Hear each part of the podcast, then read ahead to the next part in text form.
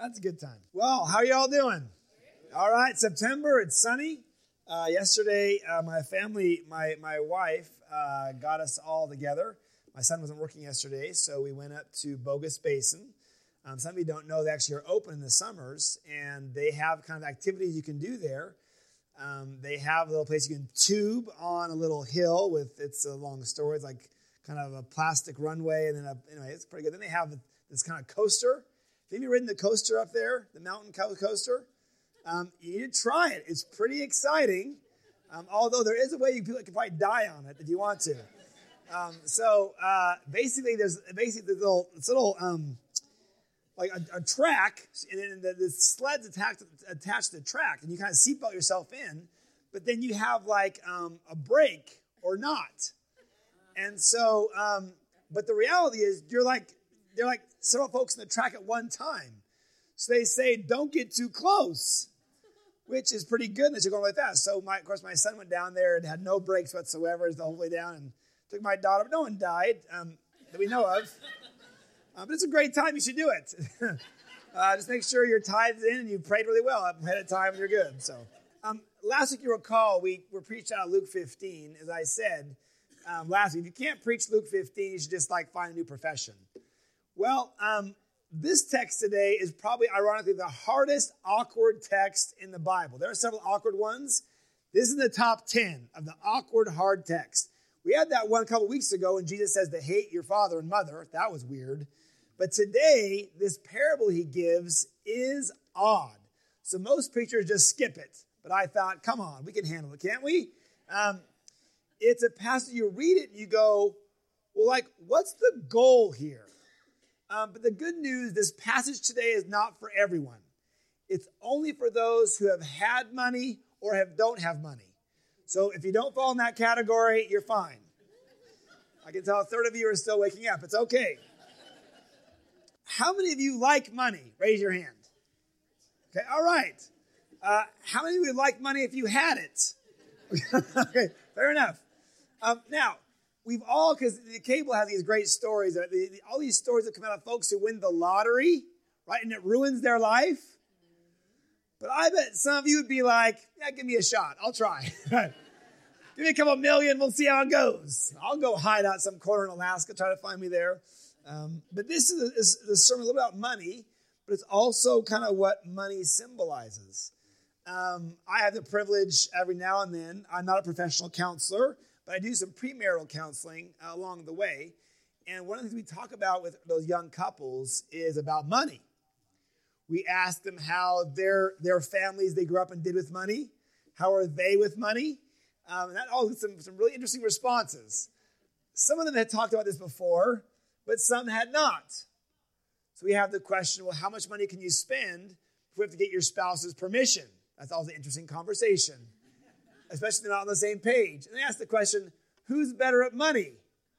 That always creates a fun conversation too. About uh, some of them know it well, and some of them are like, the worst is when neither one of them are good with money. Then we have to have extra problems there when no one's good with money. So, but what does um, money represent for us? I mean, money is kind of just this thing we kind of hand people things or swipe things or whatever. Um, but in some regard, money can also represent kind of places of security and trust.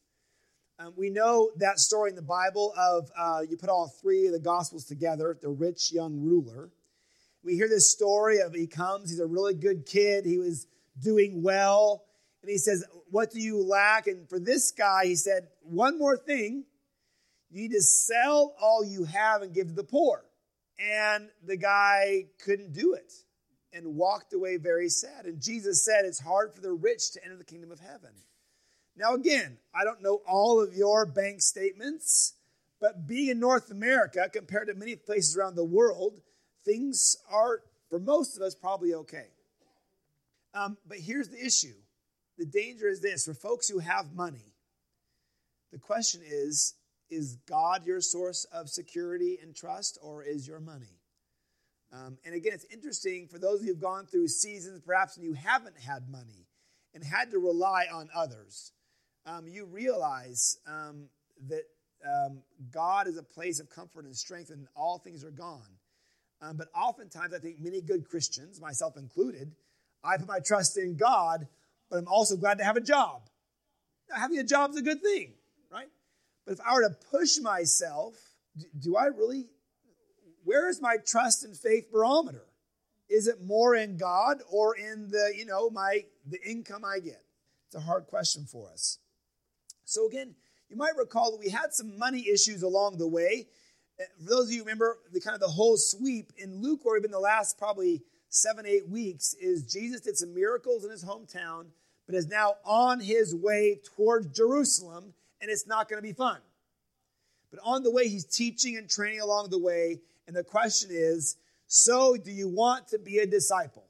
So we had issues of money a long back when that guy who had the, the kind of the windfall had the lottery, and he was going to store it all up for himself and he died. That was awkward. And last week again, he had two interesting issues with money. You had that um, kind of the, the poor woman who had lost a coin and searched everywhere to find it. But then the second story was that prodigal son. Remember, he had his father's half his inheritance and blew it all. Um, and so money's kind of been trickling around this notion. And so, what's the relationship with money um, and discipleship? And our story today is an interesting one about how we deal with money in this in this um, uh, this, this, idea of discipleship. So let's read it. It's going to be awkward, but it's in the Bible, so we have to read it. So I invite you to stand as you're able. We're in Luke 16, uh, 1 through 13, and hear these words. And if you know what it means by the time we're done, tell me because I don't have a clue. We'll give it a shot. So Luke 16, here we go. Jesus also, also said to his disciples, A certain rich man heard that his household manager was wasting his estate. He called the manager in and said to him, What is this I hear about you? Give me a report of your administration because you can no longer serve as my manager. The household manager said to himself, What will I do now that my master is firing me as, he, as his manager? I'm not strong enough to dig and too proud to beg. I know what I'll do so that when I'm removed from my managing position, people will welcome me into their house. One by one, the manager sent for each person who owed him owed his master money. He said to the first, How much do you owe my master? He said, 900 gallons of olive oil. The manager said to him, Take your contract, sit down quickly, and write 450 gallons. And the manager said to another, How much do you owe? He said, 1,000 bushels of wheat. He said, Take your contract and write 800. The master commended the dishonest manager because he acted cleverly. People who belong to this world are more clever in dealing with their peers than the people who belong to the light. I tell you, use worldly wealth to make friends for yourselves, so that when it's gone, you'll be welcomed into the eternal homes. Whoever is faithful with little is also faithful with much. And the one who is dishonest with little is also dishonest with much. If you haven't been faithful with worldly wealth, who will trust you with true riches? If you haven't been faithful with someone else's property, who will give you your own? No household servant can serve two masters. Either you'll hate the one and love the other, or you'll be loyal to the one and have contempt for the other. You cannot serve God and wealth. The word of God for the people of God. Thanks be to God. You may be seated. All right. So, like, what are we supposed to do? Sorry, I think I'm getting kind of a cold, so but maybe not. I don't know. I'll we'll see.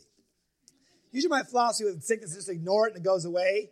That'll be great until you die, I guess. But um, it can work for a while. Um, is Jesus telling us to be a true disciple, we shouldn't be a cheater and a swindler? What's going on in this parable? What are we like supposed to do with this? Um, he's known as the shrewd manager. Um, so let's give some context. Um, we have the boss, then we have, for our purposes today, we have Bob, the manager, right? So here's what I think is happening. Um, the big boss hears that Bob is not doing a good job. And as is the case, he says, This is not good, you're going to be fired. Now, I tell you, uh, this can be rhetorical. Um, have any of you ever had to fire somebody? Um, that is not fun. But in this case for Bob, if his this manager, I'm sorry, as the case is for the boss, if Bob is not managing it well, this is going to be bad news for everybody. And so sometimes he had to let someone go. I will say this too. This is now kind of a whole side sermon. Um, I, am sure some of you have maybe also experienced losing a job. And what's important to hear in this text, um, like for those of you who've lost a job, my dad had some awkward things happen, and basically he built a family business up to be really profitable. And then the kids wanted back in. And so they put my dad out. Um, some of you, for lots of reasons, have lost a job, and it's disheartening. It's not only a matter of a loss of wealth and security. My mom wasn't working at the time outside of the house, wasn't bringing income. And so uh, to lose a job is not just about, well, in this text, the, the Greek language is clear. This is not simply like I got to find another one. His whole livelihood is being lost and trans is being gone. There's great uncertainty um, about what's going to happen next, and so the despair that some of you have felt when you lost a job is certainly here in this context. Here, it is earth shattering. All of a sudden, especially if your faith and trust are in your job, to have that go away, identity there, it's very unnerving. What we know is this about Bob he wasn't good at his job. He was squandering his wealth. And so, as you read this text, it doesn't feel like Bob is being treated unfairly. In some regard, Bob's not good, and so Bob needs to go. Um, but then for Bob, he starts getting afraid. And this interesting language he uses I can't dig and am true proud to beg. So, do we know, does Bob maybe have some kind of physical um, challenge that he can't do certain kinds of work. Perhaps the work he was doing in accounting is all he could do. Maybe physical labor is impossible for him. We don't know. The being too proud to beg is the kind of thing Bob maybe could do, but doesn't want to do it, right? And so Bob also is interesting this. Bob is too ashamed to ask Donald for help, but not too ashamed to swindle his boss out of money, right? So, um, but the question the text is asking us this about Bob Should we have compassion for Bob? Should we feel sorry for him? Should we maybe welcome him in? Remember, what's the previous text we had last week that we kind of talked about the very end with the prodigal son? In some regard, that young prodigal son was no different here than Bob. The prodigal son aggressively went out and lost half his father's estate. And yet, what happens? He comes home and he is welcomed by the father. They have a big party to celebrate. Well, how should we treat Bob this week? You see, in some regard, many of us Christians, myself included, it's about hard work and justice. If you do wrong, you should be punished. And that's not untrue. But I notice myself, I'm like the older brother in that prodigal son, and I want Bob to suffer. And Jesus is saying to us, don't forget that prodigal son story where he went out to the older brother and said, Why aren't you celebrating with us? So, some, some interesting things Jesus is doing here about asking us again, we don't think Bob's being treated unfairly, but would we welcome Bob in? Would we show him hospitality? If he had lost his job, would he be what would we care for Bob until he can get his feet back on the ground? Compassion here does not condone Bob's actions, but what we see is that Bob is desperate. Um, I have the privilege every now and then to take my students every other year to uh, Europe to kind of expose them to. Uh, we often go to London and Paris and Germany. Uh, one of the fun things we do is we take them to a play see, to say to see Les Miserables. Have any of you seen that play or heard Victor Hugo's book? It's great. It is thick theologically. Lots going on about evil and pain and suffering and guilt Jean Valjean is kind of the main character. And basically, it starts out that he has to steal a loaf of bread because his family is hungry.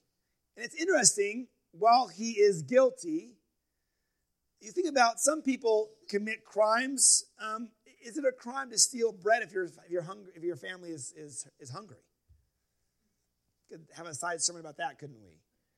How do you have a culture where folks are starving, and whose fault is that? Now, we've got to be careful. But the point is this some of us are very quick about harsh right and wrong. And we have to have laws for sure. But it's interesting, this text is wanting us to know should we have any compassion, when we welcome Bob in? But Bob takes matters in his own hands. He realizes This is not going to be good. I'm not going to beg. I've got to secure my future, right? So what does he do? He brings back the folks. Now, again, we already know he was bad administration, so we don't know if he's been doing this for a while or just like inept. We're not sure. But he brings the folks in, brings out the Excel spreadsheet, and says, What do you owe? And folks are getting half off and 20% off. It's like saying, what's curious, of course, is those folks were very complicit and didn't say no to this whole scheme, right? So now it's not only Bob who's doing this stuff, but now these folks, these other creditors are like, this sounds good to me. It's amazing when you get a good deal at whose expense. Um, and good deals aren't bad.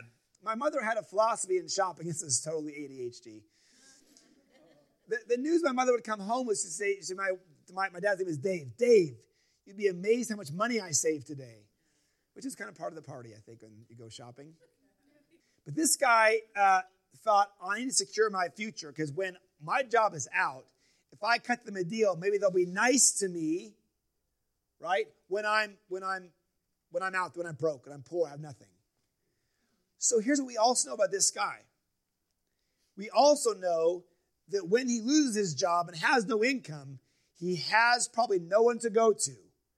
So he has to kind of buy these friends to help him out, right? Then we have the manager. I'm sorry, sorry um, the owner, the boss shows up. And this is where the text gets weird. You think the guy is going to show up and says, and then the, the verse would say, and the owner shows up and he's angry and hostile, and Jesus says, So for all of you, when you act this way, you'll be thrown out into darkness with weeping and gnashing of teeth. That's how this parable should go. But that's not how it goes.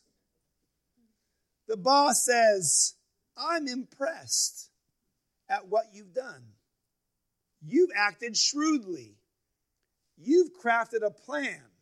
Now, what's weird in this whole story is like, does he then go back and like get the new money back or the money they just like stole from him? I, I don't know. But then that all goes away, and then the, the text says, the people, this is my paraphrase of it, the people of this world are more faithful and honest to their gospel than you Christian people are to your gospel. You are, the people of this world are more faithful to their gospel of survival of the fittest, me first. And they're tenacious and they are shrewd and they'll do whatever it takes to survive. Some of you, I'm sure those aren't you, but experienced people for whom, when so desperate, when push comes to shove, they do things and they make it happen. And he's saying Christians, in regard to the kingdom of God, are less passionate, are less excited to use God's resources for the coming of the kingdom. Now, we're not offering you a method for how to do the kingdom. We don't build the kingdom by lying and cheating and stealing from others. So that's where the, the moralism goes away. But he's saying that kind of foresight, that passion, that tenacity to survive at all costs, are we that passionate for the coming of the kingdom? Are we that passionate to use God's resources to help, help forgive debts? Are we that passionate to help folks who are hurting and lost to welcome them into the poor? But we have to confess, this is this awkward text that asks this question How is it the world is better at its gospel of me first, survival of the fittest, than those who are Christians are at theirs? It's a challenging, hard thing. But it's hard to know what we're celebrating here. Um, so the boss he praises Bob for his foresight and planning ahead, even though he's being dishonest. What we also don't know about this boss is if this boss became wealthy by being dishonest. There's a lot we don't know here. But then, verse 9, we'll say it again. And we think this is Jesus talking here. For the children of this age are more shrewd and wise in dealing with their own generation than the children of light. And again, he's not inviting us to go and cheat and scam others, but he's inviting us to, with passion, to act with creativity. How are we helping to love those in our world? Are we that creative, that tenacious, that, you know, when desperation comes, you'll do whatever it takes. Well, I'll do whatever it takes for me, but am I willing to do whatever it takes for the gospel? And again, be careful, we're not offering a moralism here. We don't do the lying and cheating and stealing for the gospel, but are we that passionate? Are we that consistent and faithful? But this text also is going back to that prodigal son text earlier. If Bob had come to you, would you welcome him in? You see, if Bob had a community of love and support, he wouldn't have had to go and, and swindle and cheat the, the bosses with the creditors, that whole thing. I don't know about you in this room. Um, I don't know if some of you had times where you actually have been without home or homeless. I imagine it's possible. Um, and there's so many tragic things about that. Um, one of the blessings I've been given, um, and perhaps many of you, is that I bet I could find 50 people who'd welcome me into their house, let me live with them if I had to. Many of them be right here. If I was homeless, you'd say, Come on, Brent, come on over. I know you would. Part of the blessing of the church is that we welcome folks in. And the invitation here is we welcome folks, especially who are on the margins, even when they don't deserve it. Again, the prodigal son story. That younger son was not good. He did not deserve the party he received, but God's grace and God's bounty was bigger. So, what do we do with this text? It's awkward and weird. Um, what can we like go forward with? Um, I think there are, there are uh, three or four things I want to highlight and then help me because this is, is a hard text. First, it's interesting how quick I was to judge Bob on how wrong he was and how righteous I am. I've noticed, um, and I'm not sure where this comes from, but I've noticed the more I'm aware of my deep need of God's grace and forgiveness in my life, the more I'm able to welcome other sinners in as well. You see, what that older brother last week, who's stuck in the fields, failed to realize is how desperately he needed the grace of that father as well. I think sometimes I think what I have, I've earned and I've deserved it. Therefore, when I see other cheaters out there, I say, to the hell you go right? You deserve it. Because what I have, I deserve this. This is mine. And yet, all of us, God wants to say, Oh, really? One of the practices we give, which is very important, is our tithes and offerings. We, we don't do that um, because God needs your money. We do it because there's a danger. If you think all your money is yours, you are in trouble. If you put all your faith and your confidence and your hope in that bank account or that house or that car, remember about nine weeks ago, have it all set up and then you die. And then what do you have? It's amazing to me how quick I am to judge Bob on how bad he was and how righteous I am. Now, we're not saying what Bob was doing was good, but it's amazing how we are tempted to not want to give Bob grace. We don't want to condone his actions, but do you welcome him in? Because again, at some level, all of us are sinners in need of God's grace. But it's amazing how much better we feel we are than those people, right? Whoever they are, right? In the world, and some of you experience this, the world can be cutthroat. It can be harsh. The awkward invitation here is the church as, I think, desperate to love and care for the people of the world as shrewd as that was dishonest Bob was? What's that verse saying? The children of this earth, the children of this way are more, are better shrewd, are better than children of the light. I think what I've noticed it too often, I care about the gospel, but not as much as I care as I was looking for my lost job. How desperate are we to engage in this? And then another option is I think to learn is this. How are we to love the world without the expectation of getting anything in return. Remember, one of the lessons we've had in the last month is who you're going to eat with, right? Jesus said awkwardly, right? You shouldn't eat with your mother, your father, your brothers, or your sisters, or the rich people, but eat with the, the poor, the hurting, the lame, the crippled. You see, this invitation is say, would Bob find a place to live and eat in Mountain Home?